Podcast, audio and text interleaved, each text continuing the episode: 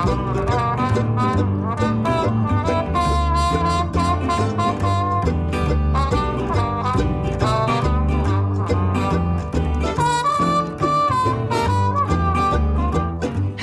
and welcome to On the Ledge podcast, the podcast for people who find plants irresistible and also sometimes infuriating.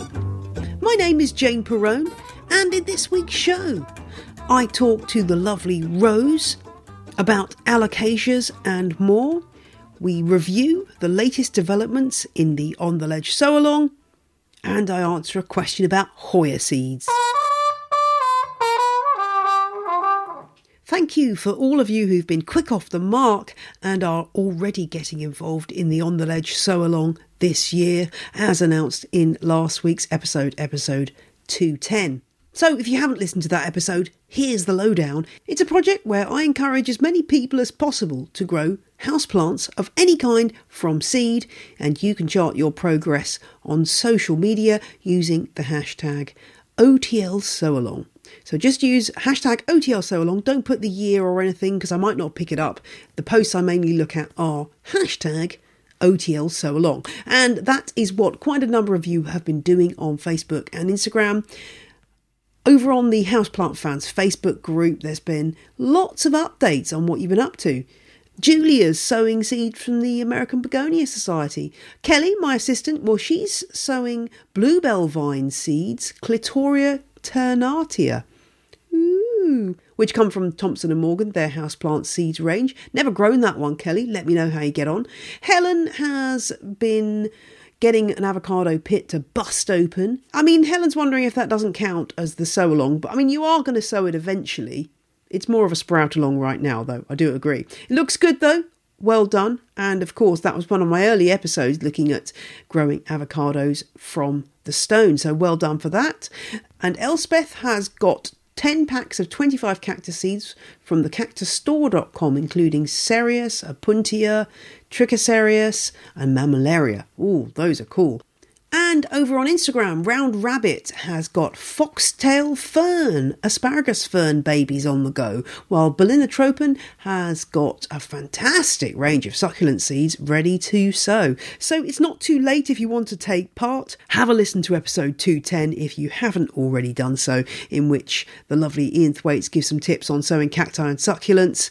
And if you look at that episode also, you can find all the previous sow along episodes to find out everything you need to know about sowing houseplants from seed and just crack on and have a go. I'm going to be so I still haven't got round to doing my sowing yet, but I will be doing some this weekend and yes, I'll be sharing that on the old social media with the hashtag. Say it after me. Hashtag OTL Sow Along. Now, if you're not in the UK, you can skip forward a minute or two, but something specifically for my British listeners right now, and that is I am launching something special for you. It's called the Plant Ledger. See what I did there?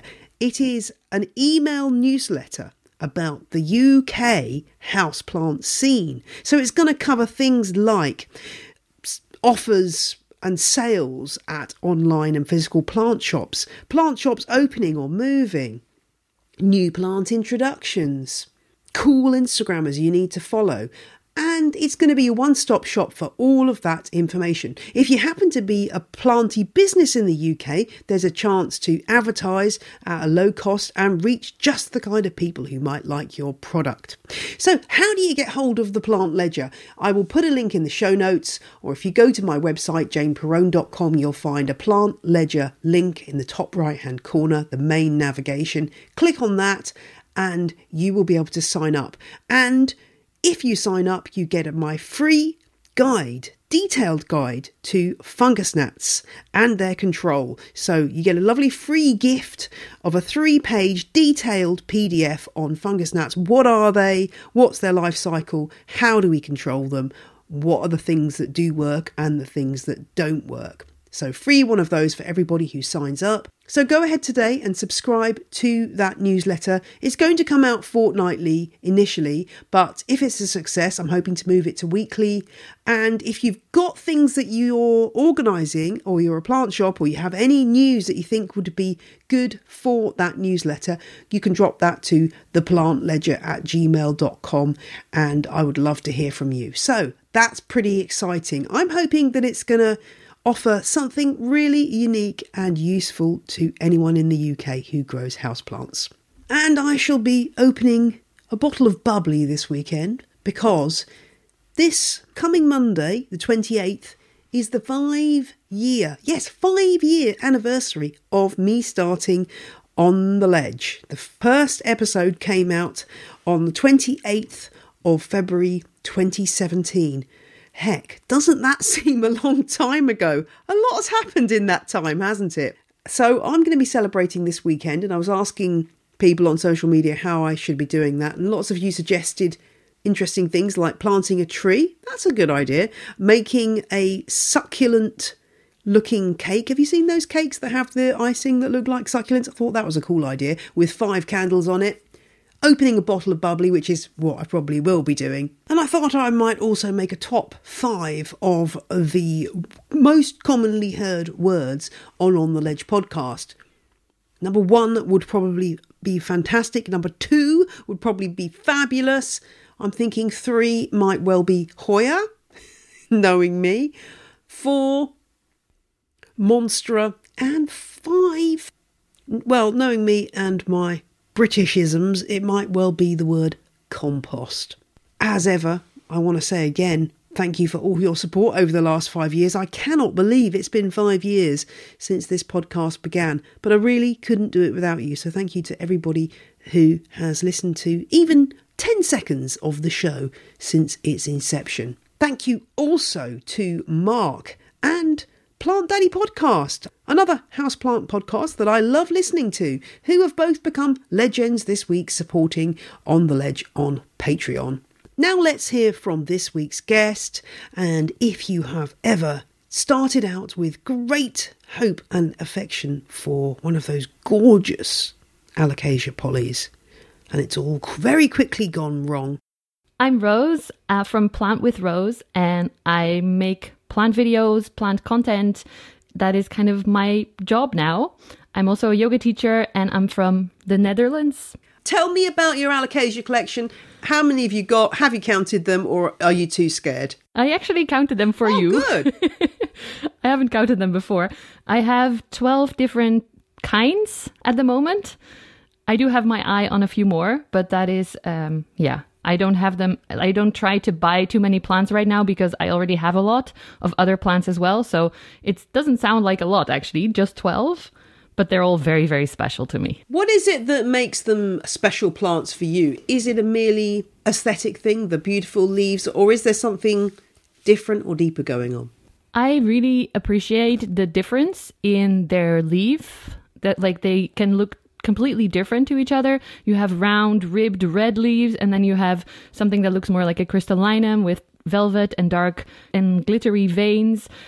They can get really, really big quite quickly as well, which I really like. And they're just, I think they're just really fun to grow if you know what you're doing, because they can also be a little bit of a challenge, I admit. Yeah, this is a cry of pain from me in that alocasias are not my friends. I mean, generally, aroids are not my friends, uh, most of them. Uh, and I have had the classic experience of buying that beautiful alocasia polly and thinking, oh gosh, this is amazing. And then, you know, it starts to rapidly turn into something horrific, uh, falling leaves, and you don't know why, and it's very traumatic. Where do most people go wrong with these plants? Yeah, I've heard a lot of people saying I like to look at them but not take them home because it's a little bit depressing. Sadly, I think I was lucky. I started with plants and I just put them in my windowsill. My windowsill is south facing. So I didn't realize what I was doing right until I learned a little bit more about plants in the years after. But light, I think, is what most people underestimate. They can take a lot of light and they want and need much more light than other aroids. So I even have an Alocasia zebrina in my greenhouse outside, which is also south facing. So the first few leaves burned, and then it grew new leaves that were perfect and that could take all of the light. So I think light is the most important, but also m- being very careful with root rot because they can rot quite quickly. So I try to water mine. Um, I take I let them dry out a lot between watering and I check because in summer they can need a lot of water, especially the bigger forms. But in general, I let them dry out quite a lot. I'm quite mean to them, which I think they like. well, yeah, that is the key, isn't it? And that's just being aware of their needs rather than being mean. Although it can feel, it can feel very mean, as you say. So we're worried about light. As you say, you might bring one home that is that a classic scenario when you bring it home you either put it in that south facing window and it starts to burn because it's not quite used to that much light or it's something's happened to it while it's been in the shop or in transit that means it has a bit of a rocky start at the beginning that seems to be what happens with people Yeah, I think actually in my windowsill they don't burn unless it's full high summer in the south facing window. So usually when you take one home, you put it um, maybe like it will be a completely different spot than it was used to growing. And usually in people's homes, it's much darker than in the greenhouses. So I think it, for most people, they don't get enough light. They might have already gotten too much water in the greenhouse where they like the garden centers. Sometimes they water plants very thoroughly, which these guys don't need very often. So I think it's a combination. And then sometimes if you bring them home in winter, it can get quite cold outside. So there's a, a whole lot of things that are changing for them. And then they have to adjust to your space. So it's quite normal for them to have a little bit of shock, but I think that's for most plants if you bring them home, unless they're very, very sturdy, happy plants. So I like to just give them a little bit of time and then make sure they get enough water. No, enough light, uh, a little bit of water when they need it. I use a little, you know, the the measuring stick thingies in that you can put in the pot. Like oh a- yes yeah like I don't know the word for it. I'm Dutch. Sorry. a, du- a water gauge Yes, Would you exactly. Thank you. yeah so I stick that in, especially if there are new plants, because the medium that they come in is not your medium that you're used to, the soil, the soil mix. So I like to use that in the beginning to check it out, uh, to make sure that you don't overwater, because sometimes the medium that it comes in is not ideal for your space. I actually just rotted a plant because I kept it in the original soil and all the roots were gone. So whoops. It still happens to me as well. Um, so I think that is very important. The other thing with alocasias is also they are very, very prone to spider mites. So always check your plants before you even bring them home to see if there's those little tiny uh, bugs on there or if you see some webbing on the leaves and keep an eye on them in general. I use uh, protective measures to make sure that they don't get the, the spider mites. and what are your what are, what are your measures do you, you prefer biological controls or something else I use good bugs. I call them my little good bug army. And I basically get fresh ones every four weeks. I'm lucky because I collaborate with a company that sells them in Holland. So for the currently for the spider mites, I get them every eight weeks. I get fresh little baggies of good mites that will eat any spider mites.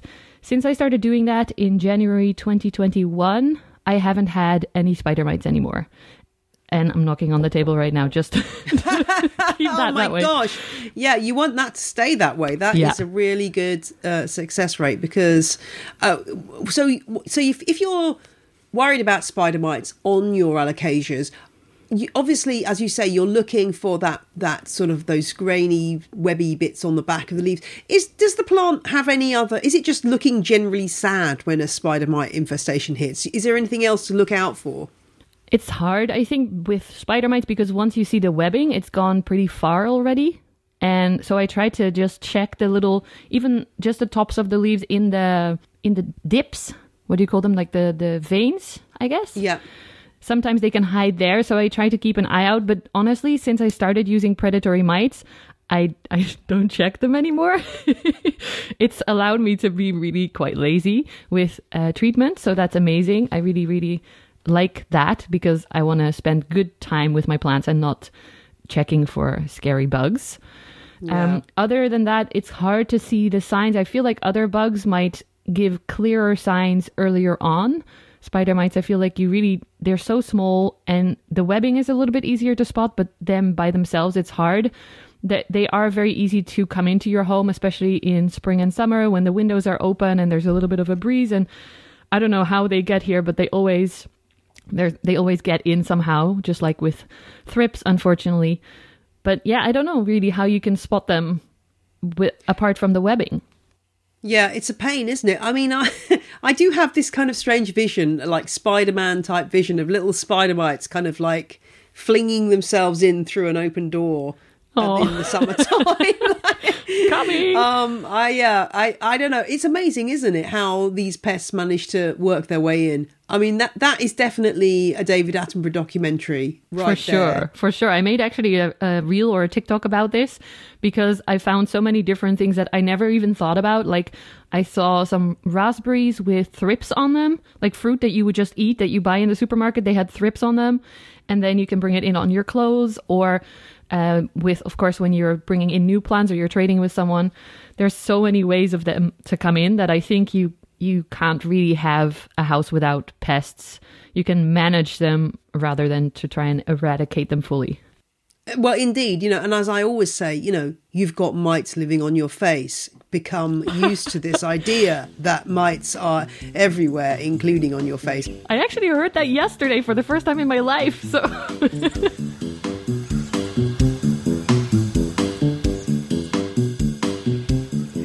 be back with Roos shortly, but now it's time for question of the week, and it's OTL sow along related. Lauren wanted to know where to source Hoya seed. Now, this is an interesting one because while most seeds, both vegetable and houseplant indeed, have a viability that lasts for a number of years, sometimes in the case of some seeds, as we learnt back in the Millennium Seed Bank episode, seeds can last for an incredibly long time.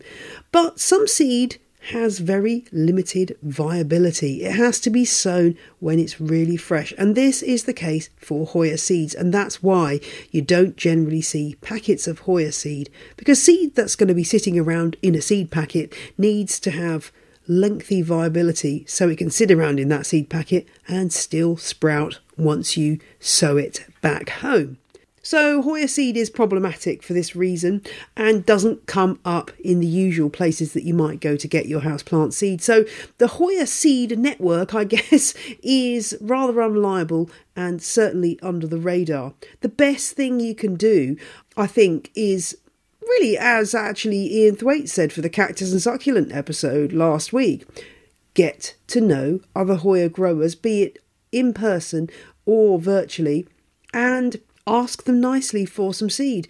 When seed is produced by Hoyas, when they are pollinated successfully, they can produce quite a lot of seed. So people may have seed going begging, and you may be able to get some that way. Uh, it's going to be sporadic, it's going to be not that easy, but that is definitely what I would recommend doing. Get on board with the various Hoya groups that exist on social media like Facebook, there's quite a few different ones, and ask around.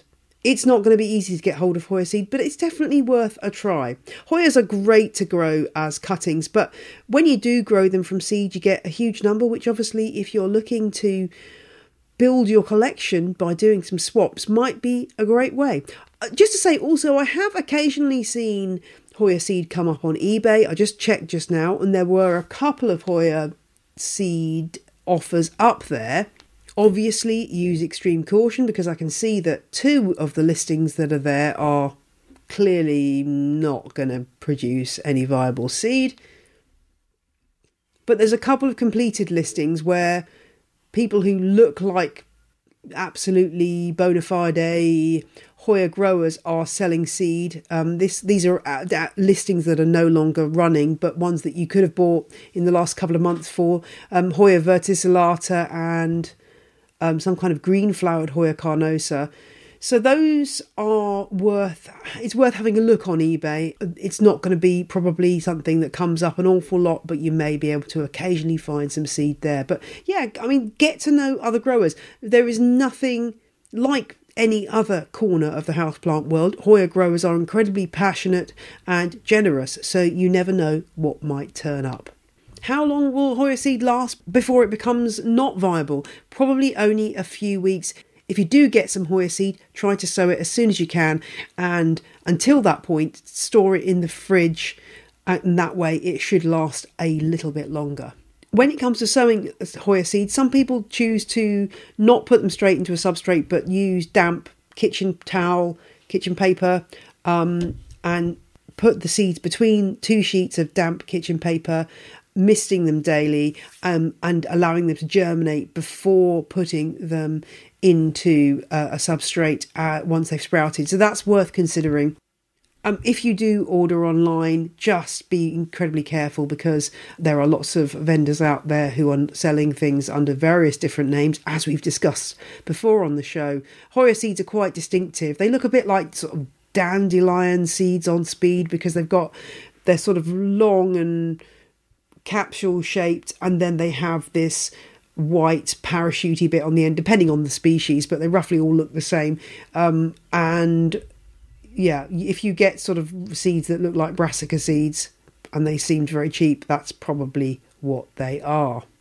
I did come across a blog which is a bit old now, last updated, I think, about 2017, but it does have some useful information on um, dealing with germinated Hoya seeds. It's called Hoya La or Hoya La with an exclamation mark at the end.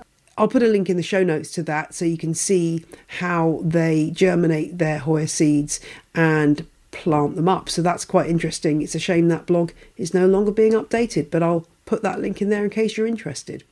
If you've got a question for On the Ledge, drop me a line on the ledge podcast at gmail.com. And now back to Roos. Tell me about when you repot a new alocasia, what substrate do you go for? I'm imagining it's something nice and chunky and airy. Yeah, I use an airy soil mix for all of my aroids actually and for my Hoyas as well. And it's a mix of soil that I really like. It's uh, more not so peat based because they try to be a little bit more uh, aware of the environment. So they have other bits in there like rice hulls and uh, pieces of wood, I think. And then I add in a bunch of bark. I think it's one third, one third of each of those and perlite as well. And then it that makes it nice and airy for all of the aroids. And if it's a bigger plant like my big monsteras, I might put a little bit more bark. Um, and if it's a little bit more thirsty, like some of the alocasias are a little bit more thirsty, then I might add a little bit more of the soil. Actually, I didn't tell you this yet, but I think there are two types of alocasias. So, in my experiences, so this is not anything scientific or anything, but um, there's the ones that are quite big and that need a little bit more water and more light as well. And then there's the smaller growing. I think a name for them as well is jewel alocasias. So the silver dragon and the dragon scale and all of those, the black velvet, are the more smaller form, the, the jewel alocasias. And then we have the bigger ones like the Zebrina, um, the Frydek, Micholitziana maxkowski, or the actual Frydek, the variegated one, that need, especially in summer, you will see that the, the Frydeks are so, so thirsty. So I have a little bit of a separation in my brain for the care for them, for the, the two groups. Mm, yeah, that's interesting. And just going back to buying alocasias, do you find that I just had a message from a listener recently? I think it was an alocasia they bought, which was really came and it was really huge. It was a really big one, and it really struggled. And I'm just wondering whether you find that buying mature established plants is a bit of a false economy, and that actually you get a better result with a young, youngish baby plant that is more able to adapt to your conditions without too much stress? I actually think it's the opposite, at least in my experience with the jewel, with the smaller alocasias. I've had so many baby uh, black velvets and silver dragons that have struggled and then died. And when I buy them as a bigger plant, then they are fine and they just continue growing and they're okay. So for the smaller ones, at least, I always try and buy a mature plant, and I definitely think they are worth the extra money to get them big because the babies are so sensitive and I literally have killed, well, I, I try to not say that anymore. A lot of them have died in my care um, when they were babies compared to when they are already mature. For the bigger types of alocasias, I definitely think that you can buy them smaller. They seem to be a little bit stronger, uh, like the Zebrinas, for example. but they're just because they're so sensitive to rot and when they're a little bit more small the babies then it's easier to overwater or or forget to water them once and then the soil dries out too much and the roots die anyway so i actually think they are worth the extra money for a mature plant yeah, that's interesting. I find the same with begonias actually. That oftentimes hmm. the, the, the for example, a lot of people buy very little begonia maculata wightii, and really at that stage they're they're very the same thing happens you get that same scenario where it's like oh it's all gone pear-shaped and there's not enough of a root system to really to really make it work so that is an interesting point um, whereas with some other genera i would say oh buy a small one because it's just easier that way. So I guess it depends, but that's interesting to hear about alocasias. And if you do get into a root rot scenario, what are your what's your emergency treatment for anything that you you suspect suffering from root rot? I actually have a few right now in like recovery mode, I call it. And I'm looking at my dragon scale right now that also is showing quite sad leaves. So I'm thinking I might have to do some rescuing there as well for me, one of the signs is that, of course, the leaves are yellowing and hanging and dying. Uh, I'm looking at one now that the leaves curl backwards. And that's always a sign for me that there might be an issue with the roots. But once that I notice that and I take it out and all the roots are gone, I check first if the stem is still okay. Because if that is also rotted, then I try to rescue once. Um, my Frydek had root a stem rot, and oh, it was disgusting smell. There was no saving it. Oh, it no. was just way too late. I tried, but no. So I check if the stem is still okay. If it was just the roots, then I usually pop it in perlite or Seramis, which is um, like leca but smaller pieces, so semi hydroponics. And then I just keep it in a nice, warm, light, humid spot. Um, it doesn't even have to be humid, to be honest. I have some on my shelves right now that are fine. And I hope that roots will start to grow again. And, and I have had good success with that. I like to have them in clear pots in the like the medium so that you can see if the roots are starting to grow. You can keep an eye on it. And once they have enough roots, you can always pot them back in soil if that that's your preferred medium. So that's my usual rescue rescue mission style. yeah, it's obviously something you have to keep a really good eye out for.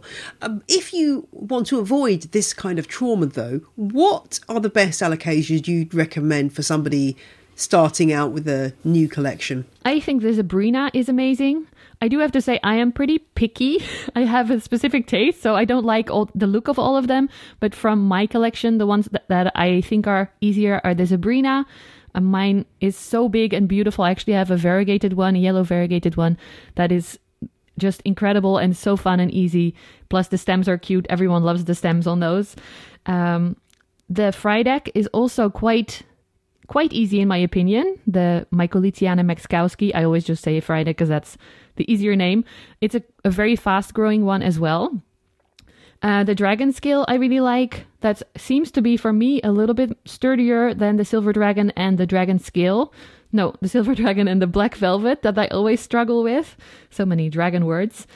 Um, so I think those two are actually they're popular, but they are a little bit more tricky. Do you have any sort of aesthetic rules for displaying your alocasias in terms of is it just a case of an individual pot and a saucer or a cache pot, or do do you have you ever tried to group them together or do anything different stylistically? I actually had my babies um, that I the first two that I bought were a silver dragon and a black velvet, and I had them together in a pot, and it looked so beautiful. I loved it, mm. the different uh, colors, and they just matched really well together. But those unfortunately had pests, which I didn't realize back then. I didn't even know pests were a thing in houseplants back then. So those didn't make it. Uh, in general, I like to combine plants. I currently have most of them in their own pots, though, just to, I think it's easier to have them in their own pots. I have had some baby ones in the pot with my big um, Zebrina because that's a big, big pot and it's getting nice light. So I had the baby ones in there, but they were not happy at all because they needed more water than the big one and they were at the top of the soil, which usually gets drier quicker than the bottom where the Zebrina roots were. So those were actually the ones that I had to rescue that are now in my shelves in um, semi hydro. So I do like combining them, but currently I haven't done it. I maybe sometimes put pots together in an outer pot so that it looks like they're combined, but they're not actually combined. Yeah, that is my favourite trick for that. I mean, somebody messaged me with a question a couple of days ago about um, companion planting or mixing planted displays and worrying about the roots mixing together. And I'm like, well, yes, they will. And ultimately, something will outcompete everything else.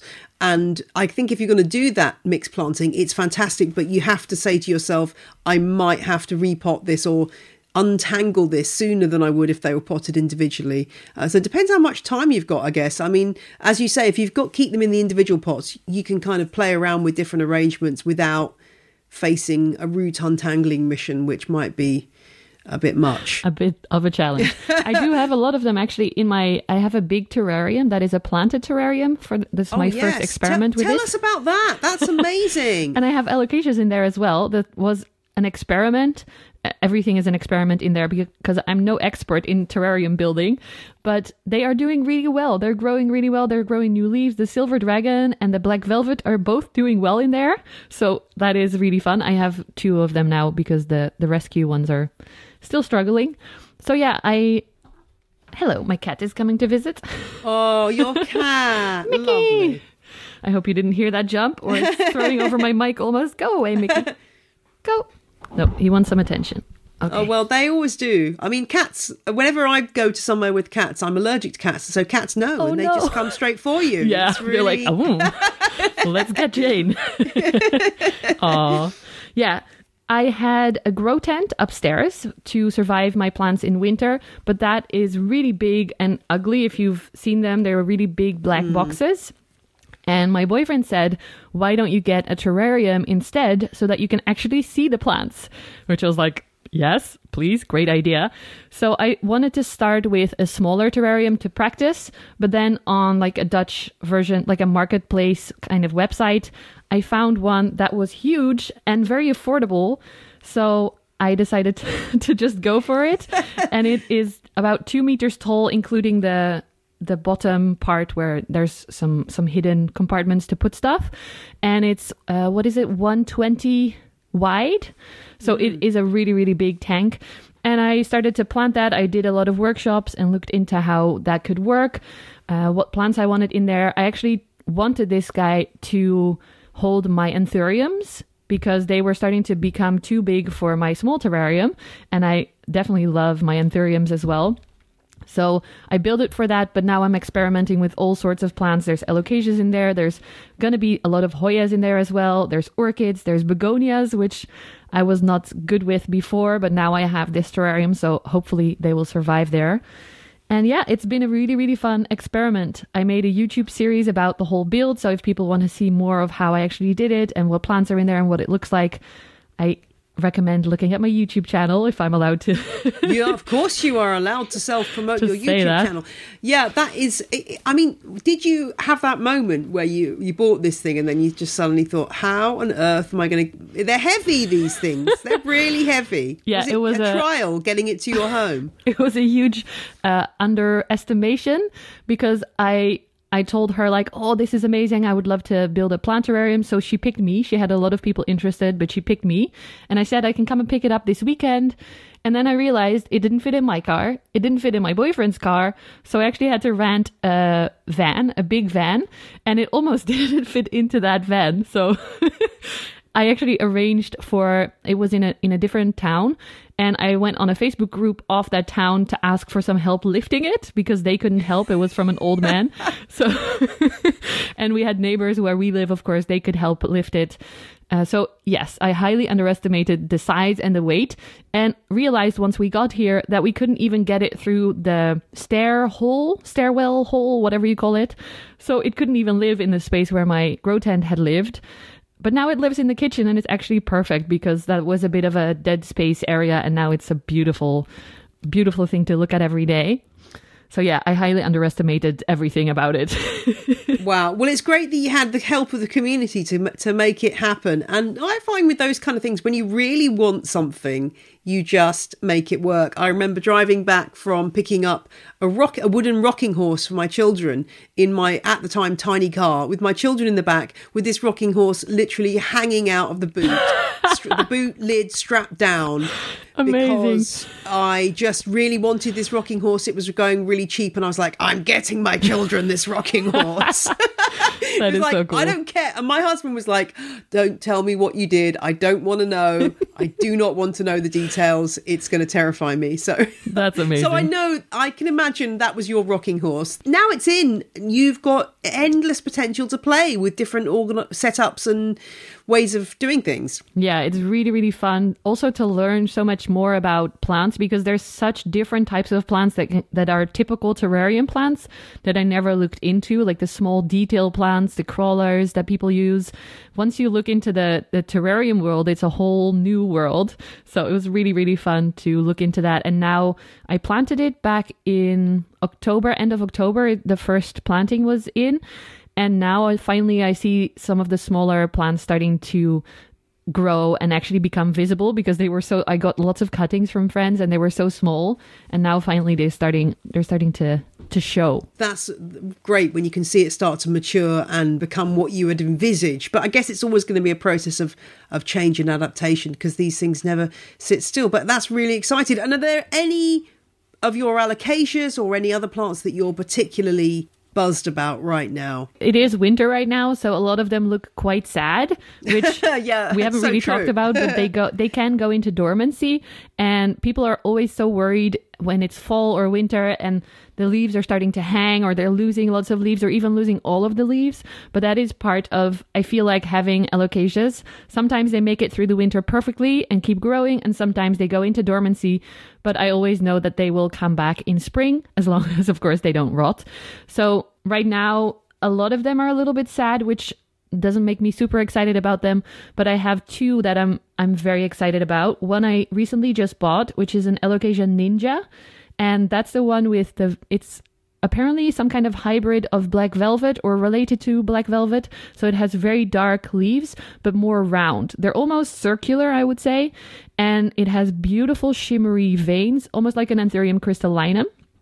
I really, really like this one. It, it's feel I feel like it's come out new in Europe in the last few months, so they're becoming more and more available in garden centers. I actually bought mine for 13 euros, so they're not expensive or or rare or hard to get or anything. They're just new. I feel like.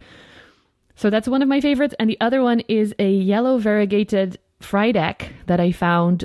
I don't have a lot of money to spend on plants, so don't think that I spent hundreds or thousands of euros on a variegated Frydek. But I found it in a grower and it is just really beautiful. It is actually looking really sad right now. I'm looking at it. but I feel like once it comes back in spring, I'm very curious to see what it will look like, how the variegation will be. And yeah, I'm super excited for that one. Oh, that's great. And uh, just going back to dormancy, if your plant does lose all its leaves, do you just let it dry out entirely, or how do you keep the plant in stasis until it's time for it to sprout? I haven't really had them go fully, like losing all the leaves. I try to water them a little bit less because if there's less leaves, then there's also less use of the water, I feel like. So I just use my little gauge thingy and make sure that I don't overwater them. I, I err on the side of caution with watering, so prefer to lessen water, but I don't completely let them dry out like I do with my caladiums, for example. I still give them a little bit of water and enough light. I kind of like the ones that go dormant where you can just put the pot in the cupboard, just dry it out completely. That's my kind of dormancy. yeah, it's nice, but then also I always forget about them. So my box of caladiums, I I always forget, Oh, and then people are like, "Have you planted yours yet?" And I'm um, yet, and I realize that I still have to do that. So same, same, same. Yes, the number of uh, forgotten pots is quite considerable in my case. I can sympathise with that. we, I wanted to also cover a little bit about struggles with plants, and I know this is something that you talk about on Instagram. Struggling with too many plants, I think, is is probably something we both have had in common. How do you deal with that feeling of overwhelm, and how do you curate your collection so that it doesn't cause you stress? Yeah, that's a great question. I have had this several times in my journey with plants. I feel like as if you start with plants, once you get into them, it's always, I feel like everyone just buys the plants that they really like.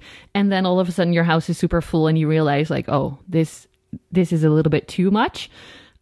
I the first time it took me a little bit of effort because I realized that plants were becoming a chore instead of like a fun chore, like an a, something to do on my to do list, or they would all not be happy anymore.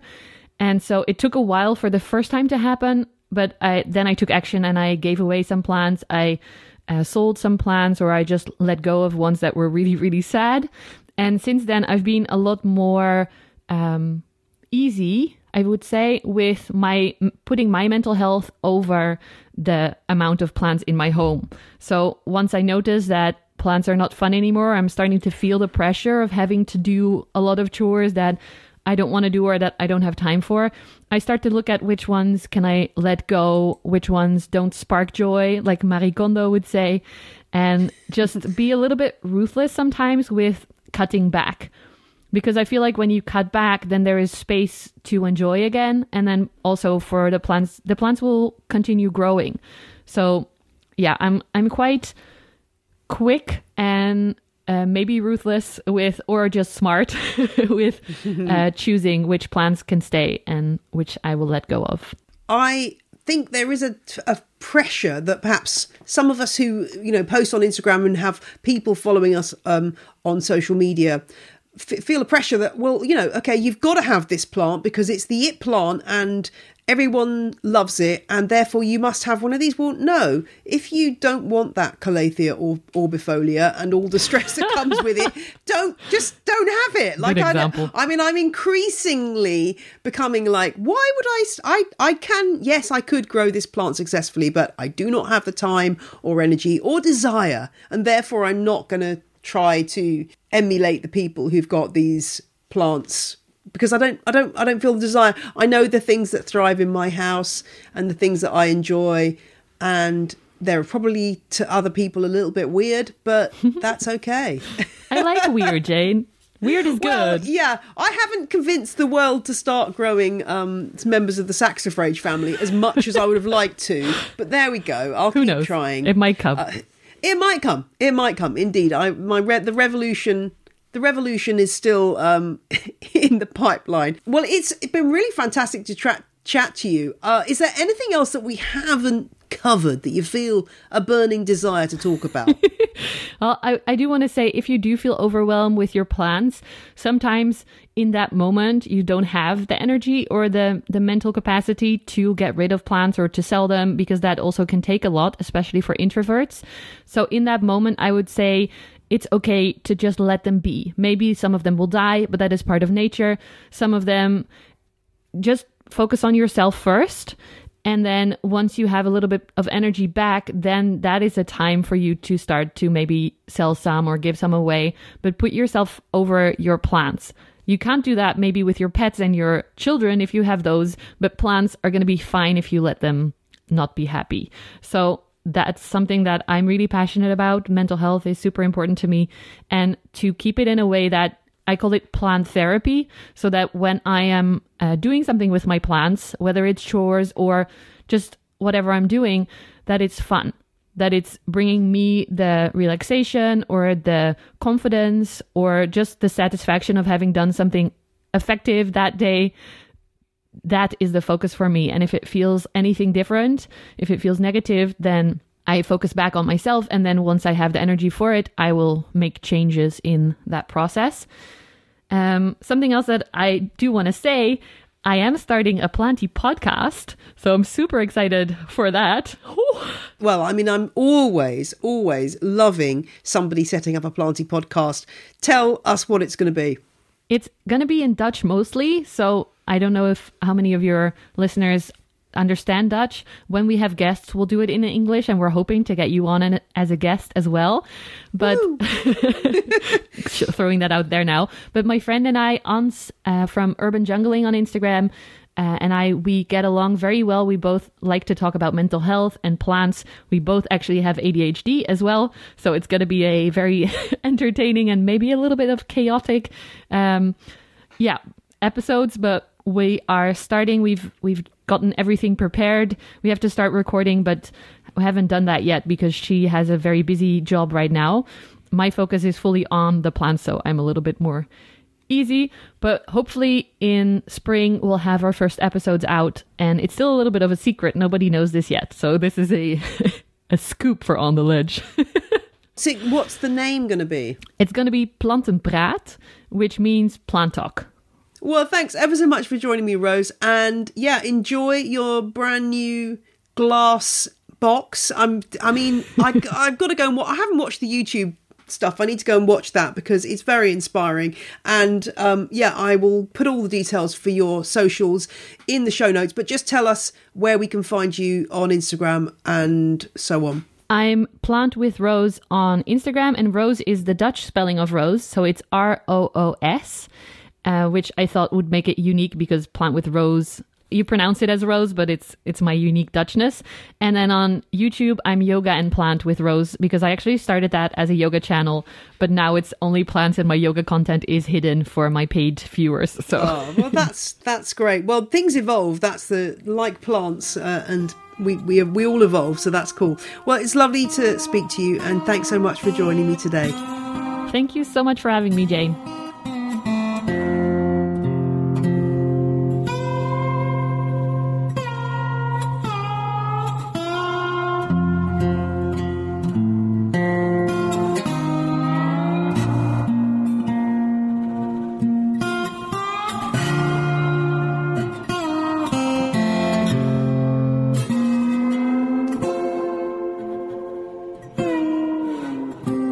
Thanks so much to Roos, and do check the show notes for some images of her alocasias. I'll be back next Friday for more plant chat. I do hope your week is full of light, love, and plants. Bye!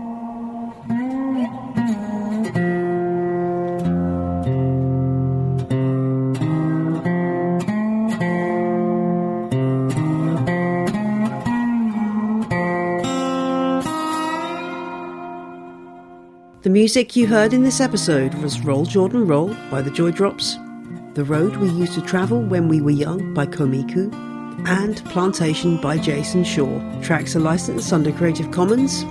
Visit the show notes for details.